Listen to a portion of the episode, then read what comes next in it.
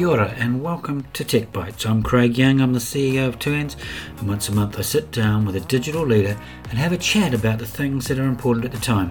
This month I'm talking with Tracey Taylor, the CEO of Yellow, and I hope you enjoy this session. Well, kia ora and welcome everybody to the first TechBytes of 2023. Um, I'm really pleased to be here with Tracey, uh, Tracey Taylor from Yellow. So good to talk to you, Tracey. I, I, know you're incredibly busy with a big day job at Yellow, but would you mind introducing yourself a little, uh, what your role is at Yellow at the moment, and, and some of the other things that I know that you're involved in? Kia ora, Craig. Thank you for having me. I really appreciate it. So, yes, I am CEO at Yellow New Zealand. And for those of you who don't know, one of our more famous products is the Yellow Pages. Um, we'll talk a bit more about that later, but we are now a multi channel marketing agency with a full digital suite. But the um, main customer base for us is small to medium sized businesses in Aotearoa. In terms of me personally, I'm also a mum to an eight year old boy and I am on um, a few other boards um, Diversity Works New Zealand, Anthem, um, Company of Women, and the Real Media Collective. So, those are all things that connect to my role or my passion or both. So, those things keep me fairly busy. Yeah, I bet, including an eight year old. Yes. yeah. Um, Okay, so so um, I was really keen to talk to you. Obviously, most of the time we talk in techbytes, we're we're talking about people's journeys and stuff. But uh, it fascinated me to think about yellow because you know the vast majority of us have had some connection with the telephone directory, whether it's been for finding people's phone numbers or simply to hosting your monitor up to the right level or holding the door open. Doesn't really say that, but you know, like yellow is the latest incarnation of what is an icon in New Zealand, that directory. I mean, do many people still get the printed book? Yes. So agree. I think when I wherever I speak or whenever I'm in conversations with people, they're always really interested in who is yellow now and what are you doing and is it still around? And yes, we are and going strong. So around sort of two million books go out into our communities each year still. Um, and as part of that, we've got customers who are still reporting better ROI from their ad in the book than they are some of their digital products. We've got a particular um, plumber in Auckland, Auckland Plumbers, and Andrew there is a big believer. He just told me yesterday actually that he's had a huge increase in calls over the last sort of month or so through his ad in the book, um, bigger than he's had over the last three years. So, still really well used. Um, but I think, you know, there's key parts that it's still connected to nostalgia for people in our communities. The books are delivered by over 300 community groups. So over a million dollars a year or thereabouts goes back into those groups. And, you know, whether that's for charity or um, community. So that's something that we're really proud of and something we've managed to uphold over our sort of 70 odd years of being around. So, yes, still going strong. But as you say, we've been through a massive transformation. And, and really, our transformation was put upon us when Google came along. So um, we had to sort of rethink overnight how were we going to transform not only our product, but our processes, culture. Um, and I think just simply how were we going to create a sustainable future? So we've been in that business transformation, which is quite a buzzword now, I know, but it's actually just been our reality for the last probably at least 10 years and in real focus the last five years. Yeah, I mean, it's interesting. Um, I mean, there's a lot of conversations around about resiliency at the moment and things like that. And and just listening to you, I'm thinking, well, what's resiliency for yellow? It's actually the fact that you can, if your power goes off and your internet goes down, if you've got the yellow book, you can still find a plumber or a drain layer or something. I hadn't thought about that. That's correct. And I say that to a lot of people. We do have to think outside of our main cities. There are still a lot of people who don't have high speed fiber broadband pumped into their homes. They don't have easy access or connection. They don't have smartphones or laptops. And also, you know, to be able to conduct a Google search these days, you do have to have a certain level of understanding of how to get the best out of that. Mm-hmm. So there's still a place for them within, of course, what we uh, we're big believers in. We need to digitize Aotearoa, absolutely, but we need to think of all members of our communities when we do that.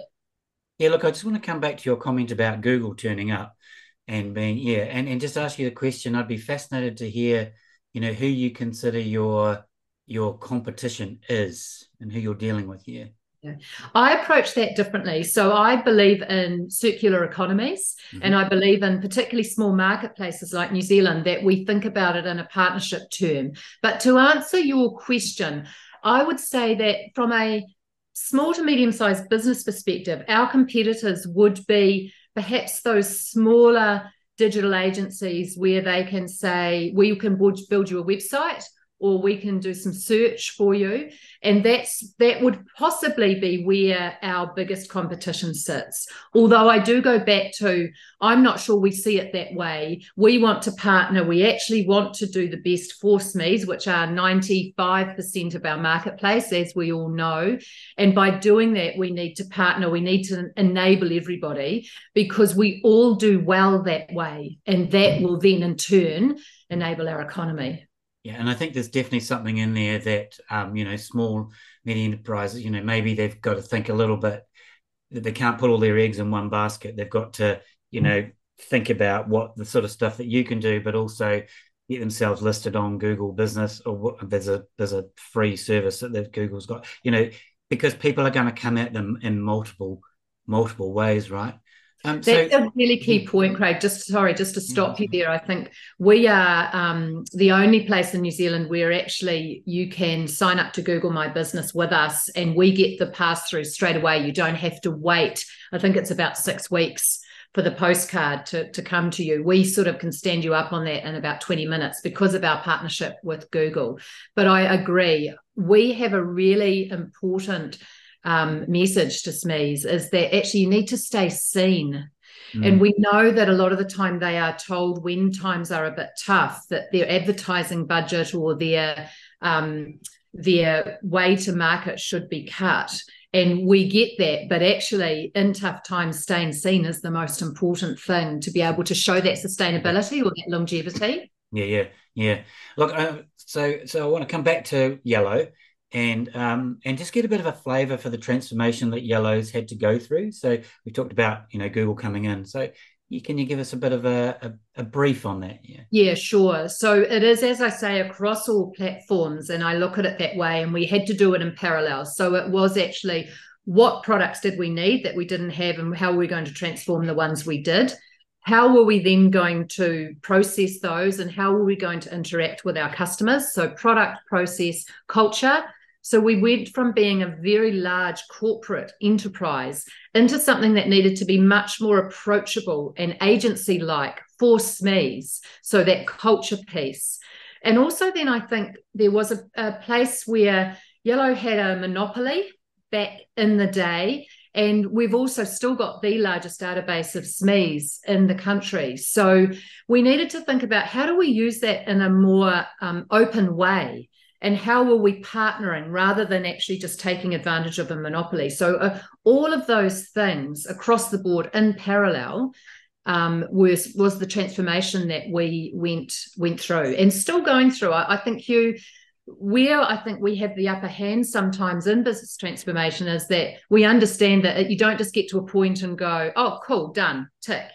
It's actually no, what's next? What how do what are our customers wanting? And you've got to involve the customer in that process, in that discussion. Yeah. Yeah, that's really true. That's really true. And look, so face, so facing that sort of competition and the changes and the continuous, I mean, what excites you each day? You know, what gets you up in the morning to go to work? Yeah, I'm a really purpose driven person. So it really matters to me who the people are that I'm working with, who we're partnering with, and who our customers are, and that we know that and understand it. I also think it really matters to me that we have a bigger purpose, not just in terms of yellow, but how are we affecting our communities? How are we affecting our political system, our country? So that is something that really drives me. I have a heart for diversity, equity, and inclusion, and mm. I believe in that as a platform for good commercial business. Yeah, I'd like to come back to that because I want to talk to you a little bit about your own journey. But I just want to ask your opinion first, being in that digital transform, you know, you Yellow's gone through that transformation and and you know, and one of the key things that's coming out of some of the research we're doing at the moment is around that what we're calling the hangover of external events. Mm-hmm. So like, you know, the pandemic, the changes through there, and now the the the weather events. I mean, do you think, in your opinion, as a leader of a digital organization, do you think COVID you know, really did accelerate digital transformation? And, and can we maintain it? Was it been a bit patchy? What I can say is we do a small business report every year and we ask about uh, 1500 to 1800 SMEs, a, a, range of questions. But one of the things we do ask them is, are you online or, or, what sort of online presence do you have? To be honest with you, Craig, we're just about to um, release another one in the next month or so. And we're not seeing a huge uplift in terms of that part of our country digitizing. And I think that's still something that we're really passionate about changing. I think the still the same reasons exist for that, and it's them being time poor or needing um, a, a, different level of understanding to be able to work out well, what, what sort of ROI should I expect, and what mm. should I be looking for, and what product is going to work for me. So there's still a certain amount of human to human interaction that needs to go on to do that. So, whilst I would love to say that we've seen a huge shift, I don't think that it's shifted it as much as we think. That's because those those yes, those things still exist. Which means there's still quite a bit of work to be done in that that area. Yeah, yeah, and that is, and again, that is, um, you know, in the research we're doing at the moment, around our digital priorities that uh, digitization small business is coming through from our CIOs of large corporates saying, you know, we still need to do some work in that area. Um, yes, so and I think just to give you some yeah. numbers, Craig, the last year, you know, 34% of SMEs were still not online. It's early days yet. We haven't got the exact data back from our survey, but it, it hasn't shifted a lot, is what I'm seeing at the moment. Okay, so we've got some work to do on that. Okay, I'd like to spend some time with you as, as a person now too. You know, that's what these are about as well. So getting to be a CEO is not an easy thing. Um, what key decisions do you look back? You know, help to help some of our young people thinking about this. You know, what key decisions do you look back as being pivotal, pivotal to your journey to to this place you are now? Yeah, and I think I look at that in a couple of ways. There's some commercial things and then there's some personal things. I think from a commercial perspective, I have a what would probably be described as an unusual background for a CEO because I'm a people and culture person. I was in people and culture for 20 odd years before I went into um, sort of the more management, customer um, CEO space. And that I think served me well because actually, what I decided a long time ago was that people are the most commercial part of your business. So you shouldn't treat them as two separate things. And I think that still does happen a lot. So I think I've had a different approach to that where I've been able to um, talk to people in a commercial way that has resonated with shareholders or board members to be able then to get that balance that I know is right for good commercial business. So I think that's been some of the key things I've done commercially. And I've always said, let's report on what we're doing from a people perspective. Let's get data around it. Let's get anecdotal data about it. It matters what people are thinking and then what we're doing about that. And then I think personally, I've adopted an approach where there's a lot of things to knock you back or that you can take personally and decide then that that is the end of your journey or or a wall you can't break through. I say my, to myself a lot i'm not going to take that personally.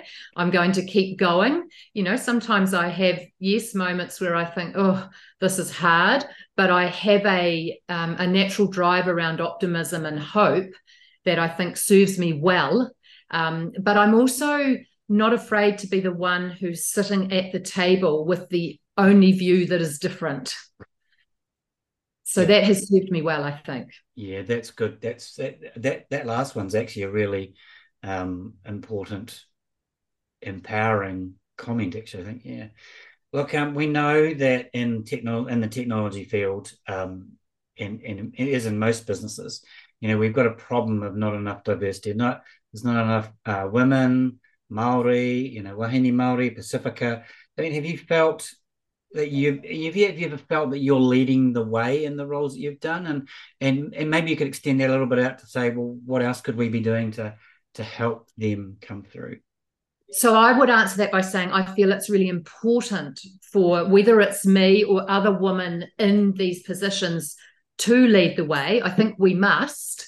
And I feel a great responsibility around that and a great drive around that because actually I see what we're doing now. We're trying to change whilst it might not be in the near future we're trying to change that for our children or their children. And it's important that we're doing that because i agree with you. I think about my ceo colleagues i'm in a very small percentage just being a woman. Mm-hmm. and then as you say then you layer that out to Māori, Pacifica, um, other um, members of minorities communities, and that number gets smaller. So what does I think sometimes frustrate me is we're still not seeing fast enough change in that space. And that speaks to the systems that need to shift. And those are the hardest things because they're very much built on historical, you know, I think about yellow and that um, instance when you're 70 odd years old, you have very historical systems in there that need to shift to accommodate for that change. And it's social change, and social change is hard and I think sometimes we tend to think about businesses as separate from that social change. I don't see it that way. So it's it's very much connected for me and very important as part of I see it as part of the role I do. Mm, mm, mm, great. So uh, just to finish up on then, um, because you are involved in a lot of other things as well. What's driving you to keep keep going with all those things that you're involved in? Yeah again it speaks to my passion points so whilst you know i love my job again i think it's important that i have an effect on the community i'm in and also some of the things that are being legislated or decided at that level it's really important to me that i'm not just taking for granted the privilege that i inherently have um, and also then the opportunities that i've had throughout my life, whether that be through schooling or the roles that I've been able to take. So it's almost for me part of what I do every day, and that drives me, and that's who I want to be. I think about that a lot. Who do I want to be? Not necessarily what do I want to do. And when I think about all that I do, I manage my energy through that, not necessarily my time. I like to think being busy is a bit boring. We need to be brave yeah. and we can all be busy, but actually how what what are we involved in and what are we actually affecting in that? And then that must bring you joy. Yeah. And purpose. I like that. I like that comment about being brave. Um, look, it's been fascinating to um, have the chat with you. It's also been fascinating, you know, getting to know the people in your team and hearing the passion that they have for the organisation. You know, because those of us on the outside that haven't engaged with a yellow for a while, you know, don't really understand what you're about. So that's been amazing um, and and really great to be working with you. We got is there anything, any last comments or thoughts you'd like to share before we close up? I think I would just like to share. I I understand that everybody at the moment must feel tired. Mm. And there, as you mentioned earlier, there's been a lot that has gone on, and I really understand that. But I really want to encourage everybody to please step forward with optimism don't stop. We have got a real opportunity to keep going with good momentum, to not get too caught up in um, bad news around the economy. We can have an effect on that. I think we could almost talk ourselves into a recession yeah. if we don't think differently about that. So I really encourage everybody to to think about what is their part that they can play in the rebuild um, in an optimistic, hopeful way. Oh, thank you so much, Tracey. I really, really appreciate your time. Um, I know you're busy, and uh, it's been great to talk to you. Thanks everybody for joining us today on TechBytes. Um, as I say, as I say at the end of each one of these, this will be on our YouTube channel. It will be on every podcast channel we have. You are more than welcome to listen to it or watch it again. And um, just um, again, thanks so much, Tracey. Thank you, Craig. I've really enjoyed it.